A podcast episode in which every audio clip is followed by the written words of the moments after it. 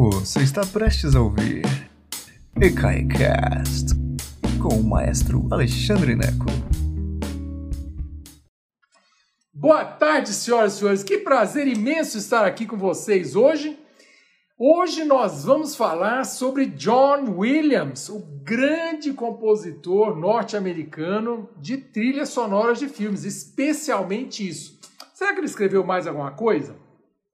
Hoje eu preparei uma lista muito especial para vocês lá no, no Spotify e à medida que eu fui preparando a lista, eu fui ficando cada vez mais impressionado como que John Williams tocou a minha vida, porque assim eu não, não tinha ideia de que um monte de coisas que ele escreveu realmente faziam parte da minha infância e adolescência, principalmente, né? Eu nasci em 67 e As obras do John Williams, as grandes obras dele, são especialmente da década de 70, 80 e 90. Então, assim, tem tudo a ver com a minha infância e adolescência.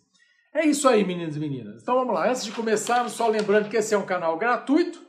E se vocês querem que ele continue gratuito, eu preciso da sua ajuda. Dá um pulinho em ecai.com.br, contribui com o que você puder.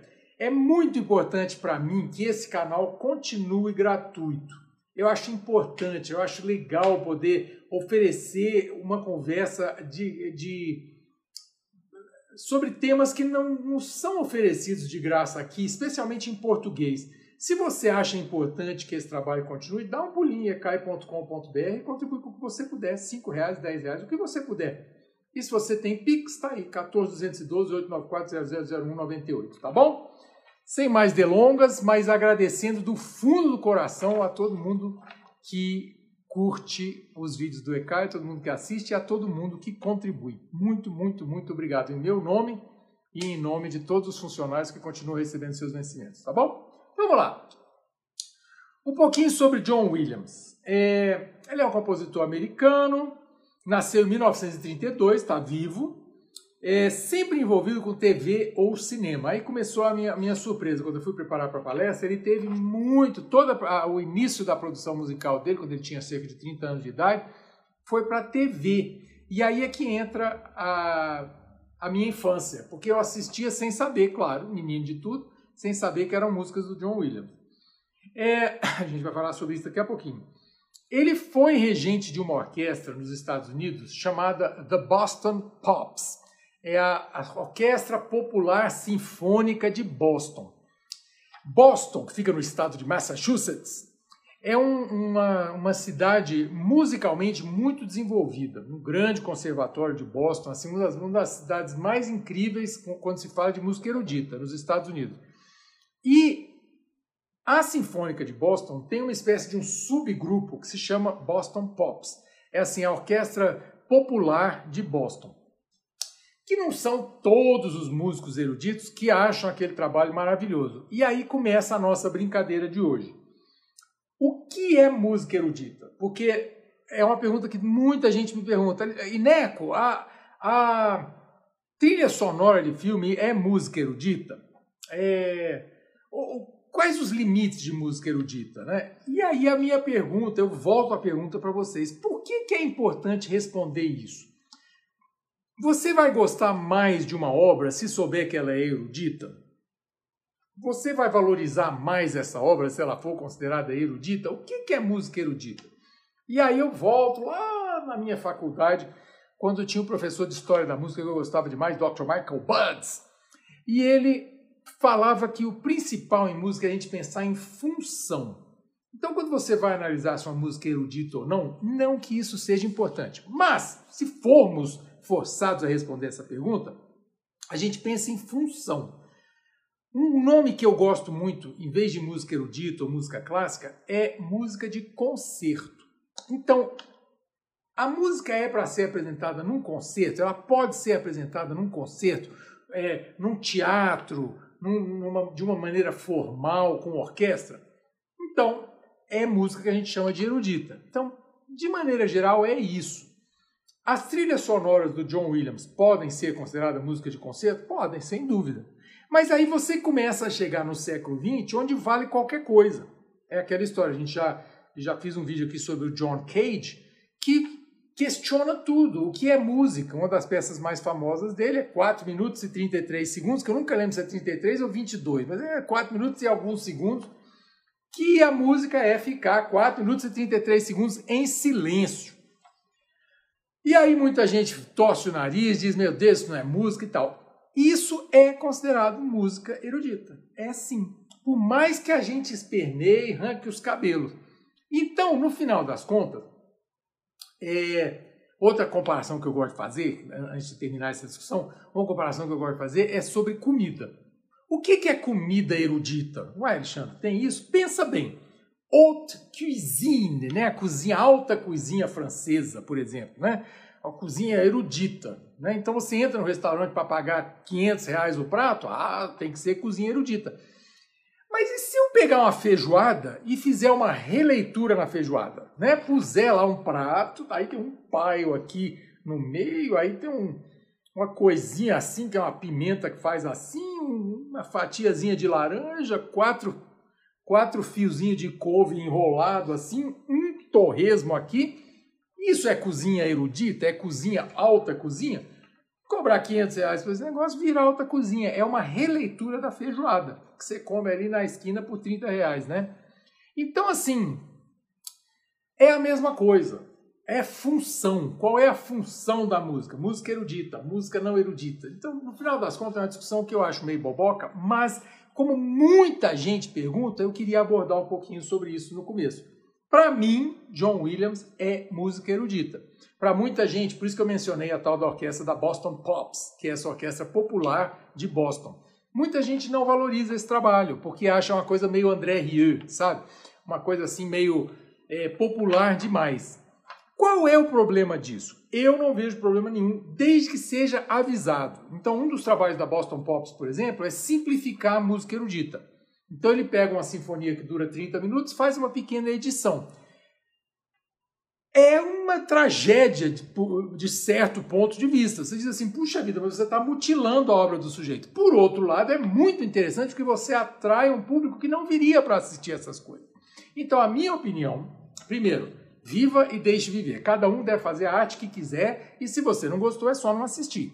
Mas eu, eu gosto desse tipo de abordagem porque desde que seja honesto. Então, Vou apresentar aqui a Quinta Sinfonia de Beethoven, mas em vez de apresentar os quatro movimentos, os três movimentos, eu vou apresentar só o primeiro movimento. Pronto, é assim. Por quê? Porque eu quero, porque estamos no século XXI e eu faço o que eu quiser. E embora Beethoven não gostaria de ver sua sinfonia mutilada, apresentando apenas o primeiro movimento, eu vou apresentar só o primeiro movimento. Então pronto, esse é o, o tipo de discussão que a gente termina agora. Entramos então na obra do John Williams, a lista que eu preparei lá para vocês. Primeiro, o John Williams é um orquestrador maravilhoso. O que é orquestrador? É o, é o arranjador. Só que para orquestra a gente chama de orquestrador. Então é o sujeito que escolhe os instrumentos, quais instrumentos, quando eles vão tocar. Ele é maravilhoso, é inacreditável. Ele cria é, atmosferas diferentes dependendo do instrumento diferente que ele vai usar. E vocês vão, vão acompanhar a lista que eu preparei para vocês com todo o carinho que vocês vão ouvir. Hoje vocês vão se divertir muito. A lista é muito divertida. Então vão lá ouvir. É, basta você ir no Spotify do ECAI, tem todas as listas que nós já criamos, ou então clicar aqui na descrição do vídeo, clica na lista e vai aparecer lá, tá bom? Então olha só, de televisão, que tocou muito a minha infância, ele escreveu a música para Perdidos no Espaço, lembra? Perigo, perigo, que tinha um robô lá, o Dr. Smith, malvado. Perdidos no Espaço, 1965. Túnel do Tempo, que tinha dois sujeitos que entraram num túnel assim, e viajaram no mundo, no tempo. E Terra de Gigantes três séries de TV enlatada americana que eu consumi sem parar, adorava na minha infância, eu ouvia isso sem parar. A música é do John Williams, as vinhetas todas são do John Williams. Então, muito antenado com a cultura pop. Ele estava, esses três shows, esses três é, é, séries de TV, Perdidos no Espaço, Túnel do Tempo e Terra de Gigantes, era de um produtor incrível chamado Irving Allen, escreve Irving com W Allen, que produziu tudo que tinha de porcaria para televisão, que eu, quando criança, adorava tudo, achava a melhor coisa, muito divertidíssimo. Era o começo da televisão, tudo preto e branco ainda. Entende? Aí ele, no, no, no, princípio da década de 70, o John Williams passa para o cinema, e, mas ele continua nesse gênero bem popular. Ele escreveu, gente, olha só, você lembra do o Destino do Poseidon? A música do John Williams, aquele filme ruim para chuchu. Eu assisti umas 50 vezes, adorava aquele negócio. A, a, Esther, a Esther Williams, que no Brasil a gente chama de Esther Williams, eu descobri lá nos States que o nome dela é Esther Williams que é a mulher que nada, e lembra aquelas fontes e tal, essa coisa? A, a Esther Williams é gorducha e ela nada, é uma, uma referência a obra da própria Esther Williams. Interessante. Então, Poseidon, Inferno na Torre, porcaria de filme ruim, catástrofe, terremoto. Ele escreveu a trilha sonora desses filmes e foram um grande sucesso de bilheteria. Então ele faz o começo da vida da vida da produção, da grande produção cultural cinematográfica e, e televisiva do, do John Williams é isso. Perdido no Espaço, Túnel do Tempo, Terra de Gigantes, Poseidon, Inferno na Torre, Terremoto, é tudo porcaria, mas uma delícia, maravilha, porque eu não tenho esse negócio, esse preconceito, ah, é cinema ruim. É, daí? Cumpre a sua função. Eu, quando garoto, adorava. E adoro ficção científica, eu acho ótimo. Qual é o problema? Hein? Qual é o problema? Tem que assistir só cinema norueguês, aquele com iluminação natural? Não precisa, eu gosto disso também. Mas é função. A gente não compara uma coisa com a outra. Cinema da gente divertir sábado à tarde, tomar, comer uma pipoca, é um tipo de coisa. O outro para você pensar e conversar depois, tomando um vinho branco, é outro cinema. Tudo vale, vale tudo, na é verdade. E a música também vale, é fantástico. Aí o grande break do, do John Williams, que foi o quê? Em 1974, ele fez a trilha sonora de um filme do Spielberg, do, Spielberg, né? do grande diretor uh, Spielberg, Steven Spielberg, que foi Tubarão. Ele já tinha feito o primeiro filme do Spielberg, né? os dois uh, foram, foram parceiros, ele fez a trilha sonora do primeiro filme, que eu não me lembro, e o Tubarão, o segundo filme do Spielberg, que a trilha sonora é genial. Quando ele mostrou, conta a lenda, que quando o, o, John Williams mostrou o que ele queria fazer com a trilha sonora do Tubarão, o Spielberg falou assim, não vai funcionar nunca. Ele sentou no piano, que era só no piano, e fez assim, porom, porom, porom, pom, pom, porom, pom, pom. Gente, no piano não funciona. Pô, não é que o negócio deu certo? Deu certo. Então eu botei lá essa trilha para vocês, lá no, no, E você vai morrer de rir, porque é a cena, é a primeira vítima do tubarão. São três minutos de porom, os violinos e tal, essa coisa toda. É muito interessante, porque você revive a cena só ouvindo o negócio. Muito, muito, muito bom mesmo. São duas notas. Porom. Você já vê a barbatana do tubarão só nessa nota. É muito talento, não é não? É talento para chuchu. Aí, isso em 74. Em 77, eles fazem uma parceria que para mim é absolutamente genial, que é Spielberg e o Williams, de novo, John Williams, é ter contatos imediatos do terceiro grau, 1977. Eu tinha 10 anos. Gente, eu assisti esse filme 439 vezes aqui no Cine Carim, aqui em Brasília, um cinema grande, aquele cinemão antigo. Eu sou dessa geração que ainda tem, ainda tem cinemão, né? Gente, eu separei para vocês a sequência da comunicação entre os terráqueos e as naves, é, os UFOs, né, os UFOs, os OVNIs. Gente, ele criou um padrão musical, uma sílaba, uma, sílaba, uma célula musical que é pá, pá, pá, pá, pá, pi, pi, pi, pá, pá, e ele dialoga com o, o o, a Terra, né, os terráqueos, dialogamos com, com os ovnis através de música. Eu assisti o filme, eu achava essa sequência absolutamente genial e eu coloquei essa sequência para vocês lá. O que eu não sabia na minha infância é que os instrumentos são todos instrumentos normais, não tem nenhum instrumento eletrônico. É fabuloso. Você vai ouvir lá, é uma orquestração absolutamente analógica. Ele usa clarineta aguda num registro bem agudo e você acha que é uma coisa meio sintética, sintetizador. Não é. Ele mistura a clarineta com o glockenspiel, que é o, o aquele plim, plim, plim, plim, plim, né? percussão metálica, as mesmas notas, plim, plim, plim, plom, plom. Então cria um som que parece vidro, parece metal, você não sabe direito diagnosticar o que é aquilo. Ele está jogando com instrumentos normais em registros anormais. Então ele usa a clarineta aguda e o contrafagote no grave. O contrafagote é o fagote dobrado. Fagote já é a madeira mais grave, né? E o contrafagote é mais grave ainda. Então ele faz essa brincadeira entre a terra, que é a clarineta aguda, e o contrafagote mais grave possível. É fantástico. É uma sequência com 5 minutos de duração, mais ou menos, usando a clarineta, contrafagote, depois ele entra todas as madeiras, saxofone, clarineta. É fantástico. É uma coisa impressionante. Então, ouve lá é, Tubarão, Contatos Imediatos Terceiro Grau, e aí, claro, 1977, Guerras nas Estrelas. Ram, papá. Não, como é que é? E agora?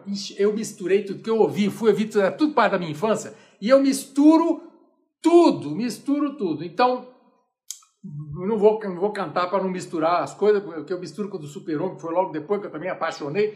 Então, assim, Guerra nas Estrelas, o tema principal que ganhou Oscar, ganhou tudo que podia ganhar, que é ironicamente, um dos temas mais reconhecíveis da, da história do cinema, e eu agora estou misturando com tudo aqui. Então, eu botei para vocês duas faixas do Guerra nas Estrelas. O tema principal, que é uma fanfarra é, intergaláctica, e o tema do Darth Vader, que é é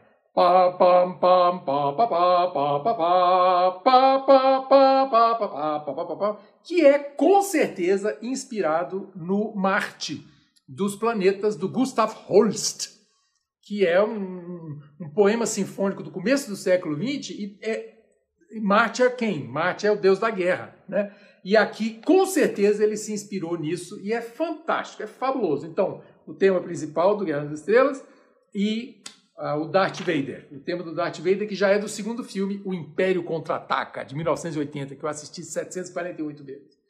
1978, O Super-Homem. Gente, eu regi esse negócio. Eu chorava quando eu fui reger. Eu fiz um, todo um concerto lá nos States de música de cinema. Gente, eu adorava. Fiz e o vento levou. Né? Oh, coisa linda. E aí o super-homem começa com um trompete. Faz pá, pá, pá, pá, pá, pá, pá, pá, pá, pá, pá, pá, pá, Gente, que coisa linda! E eu chorava e regia esse negócio. Eu tinha 11 anos quando assisti, meu primo Marcos me levou para assistir no Cine Atlântida, que hoje é uma igreja. E eu achei bom demais, coisa boa, gente. Meu primo Marcos era adulto, eu já era, era menino. E foi, achei a melhor coisa do mundo. Botei dois temas lá para você. O, o tema principal e o tema do amor, que é, é a cena maravilhosa quando ele voa, avua com a Lois Lane. Ele começa com, com um oboé.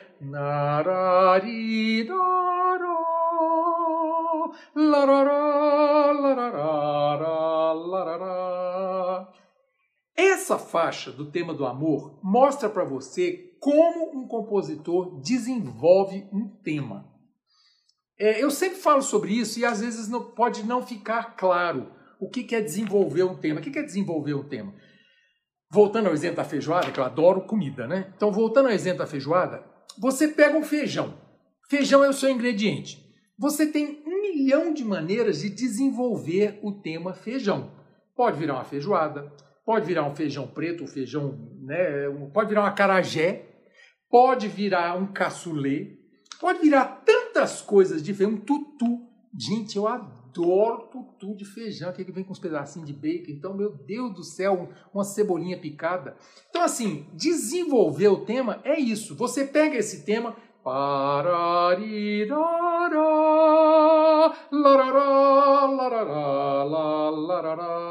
Esse é o feijão. O que que John Williams fez com esse feijão? É inacreditável. Ele trabalha esse tema de várias maneiras diferentes, com orquestrações diferentes, em tonalidades diferentes é como se ele alçasse voo junto com o Super-Homem e a Lois Lane naquele momento. Eu que assisti o filme 748 vezes, eu chorava só, só de ouvir esse trem agora, porque eu revivia a cena né, na, minha, na minha infância, adolescente, na minha época. Porque, veja bem, nós que estamos assistindo aqui, se você é muito jovem, se você nasceu de 2000 para cá, você não viveu o que nós vivemos no século 20. Geração da minha avó, vovó nasceu em 22. Geração da mamãe, mamãe nasceu em 45. A minha geração de 67, essas três gerações são as gerações do auge do cinema. Do auge do cinema. Então a vovó era o Humphrey Bogart, a mamãe era o Alain Delon e eu, né, aí esse povo todo que você conhece, né? Não é verdade? Super-Homem e Lois Lane, né? De 1978. Mas é a indústria cinematográfica no século XX que começou e acabou. Hoje é outra coisa. Hoje o, o dinheiro que estava na ópera no século XIX passou para Hollywood no século XX, hoje está nos games, está na indústria de jogos. As grandes trilhas sonoras estão na indústria de jogos. Entendeu? Assim, é, é engraçado a gente falar assim. Um dia eu vou falar sobre a indústria de jogos para vocês entenderem o que, que eu estou falando. Se você é da minha geração ou mais velho, você não tem a menor ideia do que está acontecendo. Sim. que mais? Aí, 1981, Os Caçadores da Arca Perdida. Meu Deus do céu, Indiana Jones. Eu assisti 747 vezes, eu berrava no cinema. Aventura, aventura, coisa maravilhosa, divertido demais. Aí, olha só, Os Caçadores da Arca Perdida são de 1981, tá lá para você também. É... Aí, em 82, com o Spielberg, ele faz ET. Olha que interessante, em 82 já tinha 15 anos, então eu já era um homenzinho, né? Já era um hominho, então não vem desse negócio que, ah, ET, e já acha esse negócio besta e tal, não sei o quê, né? Negócio meio, já era um adultinho, né? Aí fui assistir ET no Cine Carinho de novo. Nunca vou esquecer disso. A cena que eu botei para vocês lá é o ET voando numa bicicleta. Gente, eu tô achando o filme um saco, né? Tô lá. Eita, ferro, eita, bom, ei, óbvio, óbvio demais. Ah, tá aí esse menino, 15 anos, eu era um adulto já, né? Gente, a hora que essa bicicleta voou, e essa música começou.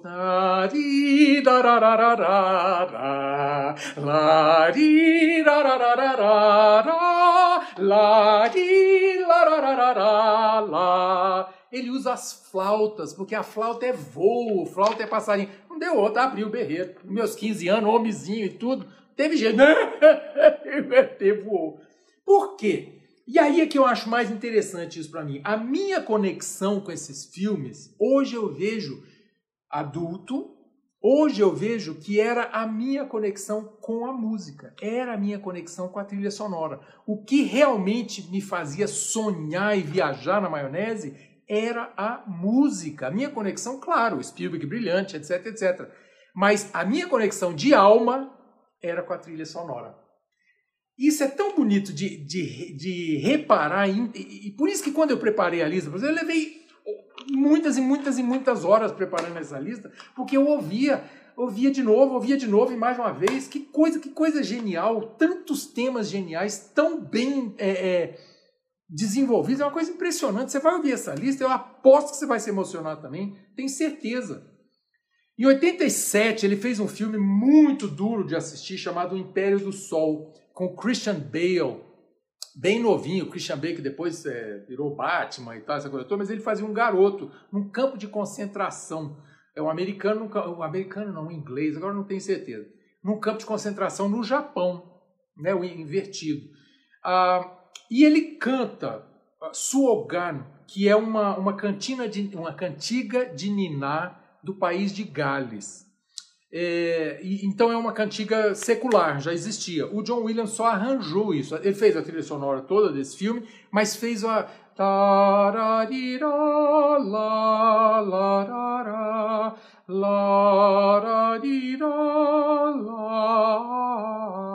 E ele canta na língua galesa, que eu não sei falar. Se você assistiu é, The Crown, que eu adoro né, no Netflix, The Crown o príncipe de Gales faz o discurso dele quando ele toma posse lá, o Charles, ele faz o discurso dele em galês. Então é, é essa, essa canção é em galês. Muito bonita. Ele faz o arranjo. Ele faz o arranjo que tem órgão de tubo, que tem coro infantil. Também, para você abrir o berreiro. É muito bem feito. 1993, Jurassic Park. Mesma coisa do ET aconteceu. Eu tava lá, ê, filme besta, ê, vai ver os dinossauros, e tá bom. Aí aparece o dinossauro, ele usa as trompas para porque a trompa parece um elefante. parece um dinossauro e tal. Então ele começa com as trompas e depois entra o tema principal. O sujeito está lá dentro do jipe vendo o dinossauro, é um estego, estegossauro, não. Esqueci qual é o sauro lá, que eu era, eu era nerd, né? Adorava os É o dinossaurão com o pescoço comprido, primeiro que aparece, e abriu o berreiro de novo. Eu sou frouxo, não tem jeito não. Jurassic Park, 1973. 93, desculpa. Aí o grande desafio cinematográfico de trilha sonora dele foi a lista de Schindler, de 1993, também com Spielberg. Ganhou o Oscar por essa. Ele, quando o Spielberg é, pediu que queria a, lista, a trilha sonora do, do, da lista de Schindler, ele virou para o Spielberg e falou assim, eu até escrevi esse diálogo porque eu acho lindo. o John Williams falou assim, o Spielberg, você precisa de um compositor muito melhor que eu para a lista de Schindler. Eu, eu, não sou esse compositor. Aí eu acho a tirada do Spielberg é brilhante, que ele fala assim: eu sei, realmente eu preciso, só que todos eles já morreram. então, assim, o que ele precisava para a lista de Schindler era assim: era um Richard Strauss, era alguém impressionante, que já tinha morrido mesmo. Então tinha que ser o John Williams. E aí o John Williams aceita esse desafio e ele faz uma, uma, é uma trilha sonora tristíssima, em que a música principal ele usa um violino no registro grave, que é um tipo de composição que lembra muito a música klezmer. Klezmer, que se escreve K-L-E-Z-M-E-R, klezmer, K-L-E-M-Z-E-R, klezmer. É uma música judaica, é um tipo, é um estilo de música, é como se fosse o judaico, judeu folk que tem clarineta, tem violino. Se você assistiu o filme Trem da Vida, maravilhoso, tem é só música klezmer.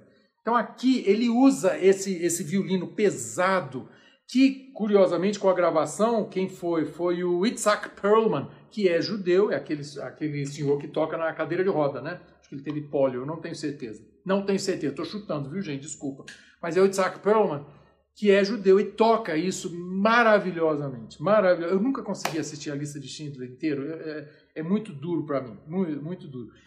E ele usa uma linguagem dramática no violino, depois ele sobe, claro, o violino vai para as notas agudas e tal. Lembra muito Cinema Paradiso, é o tipo de, de paixão que ele faz no Cinema Paradiso. Não ele, né? O Cinema Paradiso é do Oh, meu Deus do céu, fiz palestra aqui com ele. Gente do céu! Esqueci agora. Alguém que me lembra aí quem foi que fez o Cinema Paradiso, gente? Quem assistiu minhas palestras vai saber. Eu agora estou ao vivo, estou nervoso e, e, esqueci agora. Não é o Nino Rota, é o outro. Não me lembro agora. O Nino Rota é do, do. É, para terminar, ele chega. A última. Não a última. Aliás, isso daqui, gente, a, a lista que eu preparei para vocês é uma é uma seleção do que ele fez. O John Williams escreveu mais música do que um monte de compositores eruditos que a gente conhece. Então, assim, isso é só o The Best Of. Ele escreveu muito mais música que isso. Muito mais filmes, muito. Entende? Um monte de música mesmo. Mas a última que eu, assim, é, reconheço é o Harry Potter, de 2001, que a trilha sonora é do John Williams. E já não me emociona muito porque não é da minha geração. Eu não não li os livros, não me interessei, não achei os filmes, não achei os filmes dessas coisas. Não é da minha geração. Me desculpa aí a geração mais jovem, né? Mas eu não é a minha. Meu negócio termina no, no, no na verdade termina lá atrás nos caçadores da Arca Perdida, a minha paixão juvenil, né? Por essas coisas. Mas aí tá. Então, Harry Potter, que é muito interessante, é que ele come... é a mesma coisa que ele fez lá no contatos imediatos do terceiro grau, ele só usa instrumentos analógicos, ele não usa nada eletrônico. É muito impressionante isso. Então, o Harry Potter começa com um som meio, meio sobrenatural, que é a Celesta, que é me o mesmo pianinho que o Tchaikovsky usa na Fada Açucarada, lá no, lá no, no quebra-nozes. Plim, plim, plim, plim, plim, plim, plim, plim, plim, plim, plim, plim, plim, plim, plim, plim, plim, plim, plim, plim. Obrigado, Wanda Maria. É, Cinema Paradiso é do Ennio Morricone, claro! Desculpa aí, gente. É porque eu fico nervoso aqui, trava tudo, né? Não consigo lembrar das coisas. Ao vivo é fogo. Mas eu adoro ter vocês aqui ao vivo, que eu preciso de, dessa troca. Então ele escreveu o Harry Potter, que eu botei lá a introdução, que esse negócio começa com a Celesta.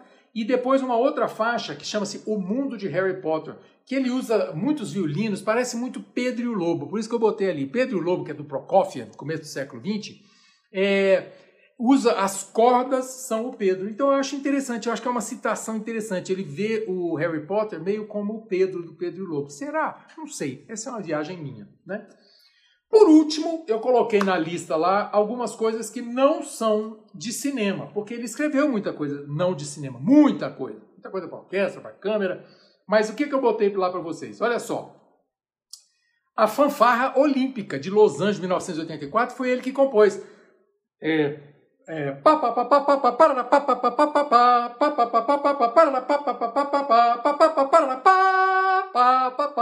isso é do John Williams, a fanfarra olímpica de Los Angeles, 1984. E aí ele escreveu vários concertos para instrumento e orquestra. Eu botei lá o primeiro movimento no concerto para tuba, de 85, que é bem interessante. O terceiro movimento de um concerto para fagote, de 1993. Eu botei o terceiro movimento, que é um movimento bem lento. Ele começa com harpa e fagote. É uma, uma uma combinação muito curiosa e é bem diferente. Aí não é o John Williams popular, é uma coisa, uma proposta já mais moderna, como acontece no concerto para violoncelo, que é, um, é, bem modernão, é uma coisa bem diferente, uma proposta diferente das coisas de filme dele. Então eu queria que você ouvisse por causa disso. É, e por último, uma peça que se chama Elegia para cello e orquestra, interpreta, e orquestra interpretada pelo Yo-Yo Ma, né, todo mundo adora o Yo-Yo Ma, e é bem com ele regendo, o John Williams regendo a orquestra. Elegia é uma, uma peça escrita geralmente para um músico que faleceu, né? Mas uh, aqui é uma elegia geral, é uma homenagem póstuma a alguém que não fica claro para quem é, tá bom? Agora vocês vão ouvir a lista que eu preparei para vocês e vão viajar na maionese, porque realmente é muito legal você ver como que o John Williams povoa os nossos sonhos, povoou a nossa vida no século XX. Se você viveu no século XX e foi ao cinema, você com certeza vai curtir essa lista. Tá bom? Gente, boa noite, bom final de semana, tudo de bom para vocês. Ah, e antes de vocês irem embora, semana que vem vai ser a primeira vez. Hoje nós estamos dia 5 de novembro de 2021, se você está assistindo isso num futuro longínquo. Na semana que vem, dia 9, terça-feira, vai ter o primeiro concerto ao vivo transmitido direto do ECAI, porque por conta da pandemia a gente começou a inventar coisas que nunca tínhamos pensado. Então, o ECAI nunca transmitiu nada. Terça-feira, dia 9 de novembro de 2021, às 20 horas, ao vivo, pelo Facebook. Ok? Pelo Facebook. Depois o concerto vai para o YouTube, sobe para o YouTube. Mas ao vivo, aqui no Facebook, você vai poder ouvir ao vivo um quarteto chamado Quarteto Cerrado, que vai fazer música armorial é, música de, de, inspiração armorial, direto do ECAI, às, pontualmente às 20 horas de terça-feira, dia 9 de novembro de, mil, de 2021. Tá bom? Espero por vocês lá, ajuda a divulgar. Depois, logo, logo eu vou mandar o link para vocês, para vocês se prepararem poder se preparar para poder assistir ao vivo, às 20 horas. Esse dia não tem vídeo às 4 da tarde, a gente vai direto para as 20 horas, tá bom? Espero por vocês lá. Um beijo enorme em cada um de vocês. Bom final de semana e até breve. Bye bye. Obrigado por nos escutar. Agora, seja sempre o primeiro a saber da programação. Assine nossa newsletter em ecai.com.br.